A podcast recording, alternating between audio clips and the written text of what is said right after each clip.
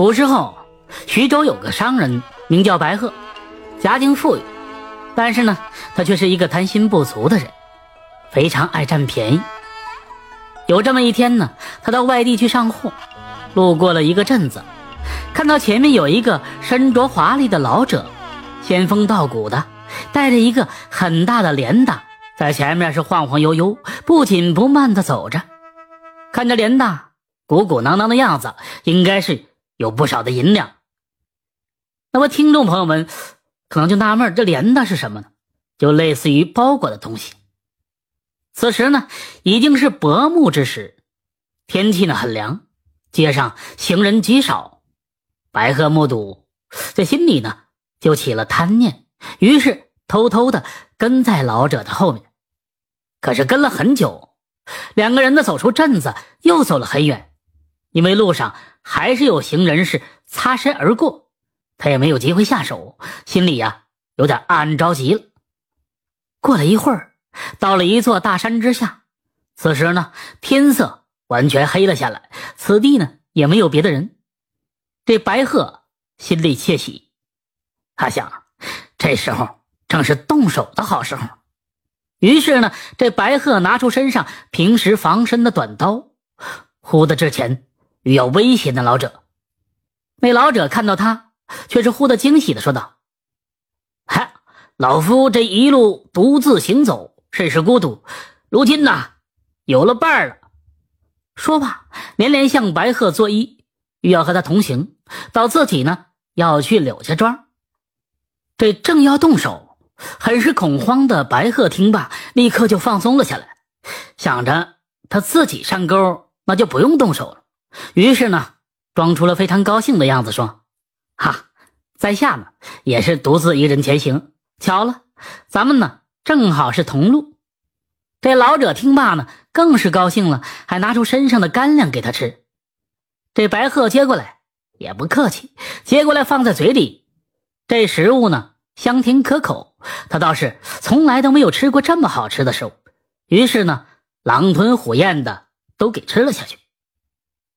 过了一会儿，到了山上，白鹤目睹山上有了亮光，近眼一看，原来是一座破庙。想着此地正是动手的好地方，于是呢，向老者说：“老人家，咱们去的地方还很远，不如到这庙中歇息一番，可好啊？”老者听罢，竟然痛快的答应下来。两个人呢，一同进入了破庙。这白鹤很是殷勤的打扫一番，和老者。一起就躺了下来，因为他心里有事儿，久久的难以入睡，想着等雷老头睡着了，自己再偷盗他的镰担。如果他反抗，便将他杀死灭口。反正此地地势偏僻，杀了他，把他埋葬在此山，这神不知鬼不觉的，也不怕暴露了罪行。因此，他一直都偷偷的观察着老者的动静。这不大会儿。老者便鼾声如雷，白鹤听着大喜过望，于是呢，偷偷的蹑手蹑脚的走到老者的跟前可是等他走到跟前一看，这老者竟然忽然间停止了鼾声，竟睁着眼睛看着他，嘴角上扬，似乎在嘲笑戏弄他一番。他大惊，只好又回到自己的地盘装睡。过了一会儿，老者又响起了鼾声。白鹤于是又忍不住的偷偷的到了老者跟前竟然又惊愕的张大嘴。原来这老头呢又停止了鼾声，睁大眼睛看着他，目光犀利，让他是不寒而栗。几次后，白鹤再也不敢上前了。他忽然觉得这老者并不是凡人，心里呀顿时有了一点恐惧。他一向都敬畏那些修仙高手之人。因此，贪婪之心忽然之间消失，遂又回到了原地休息。但是呢，辗转反侧的睡不着。奇怪的是，那老者鼾声又如雷了。白鹤过了好久才睡着。第二天，等他醒来，这老者已经盘腿坐在地上，是闭目养神。过了一会儿，又睁开眼睛。此时，白鹤才发现，原来这老者竟然是个盲人。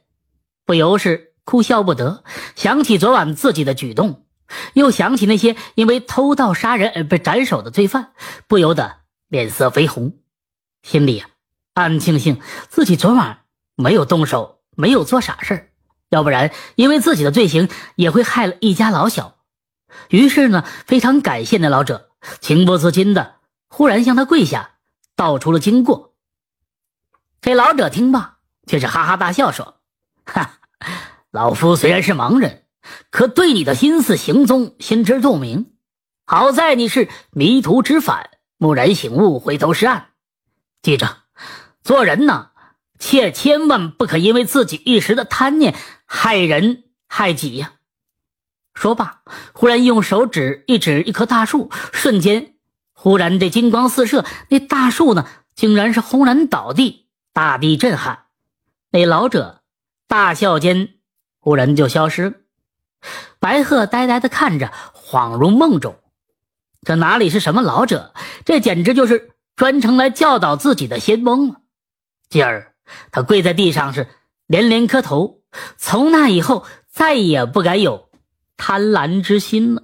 感谢您的收听，想继续收听下一集的，那就点个关注吧。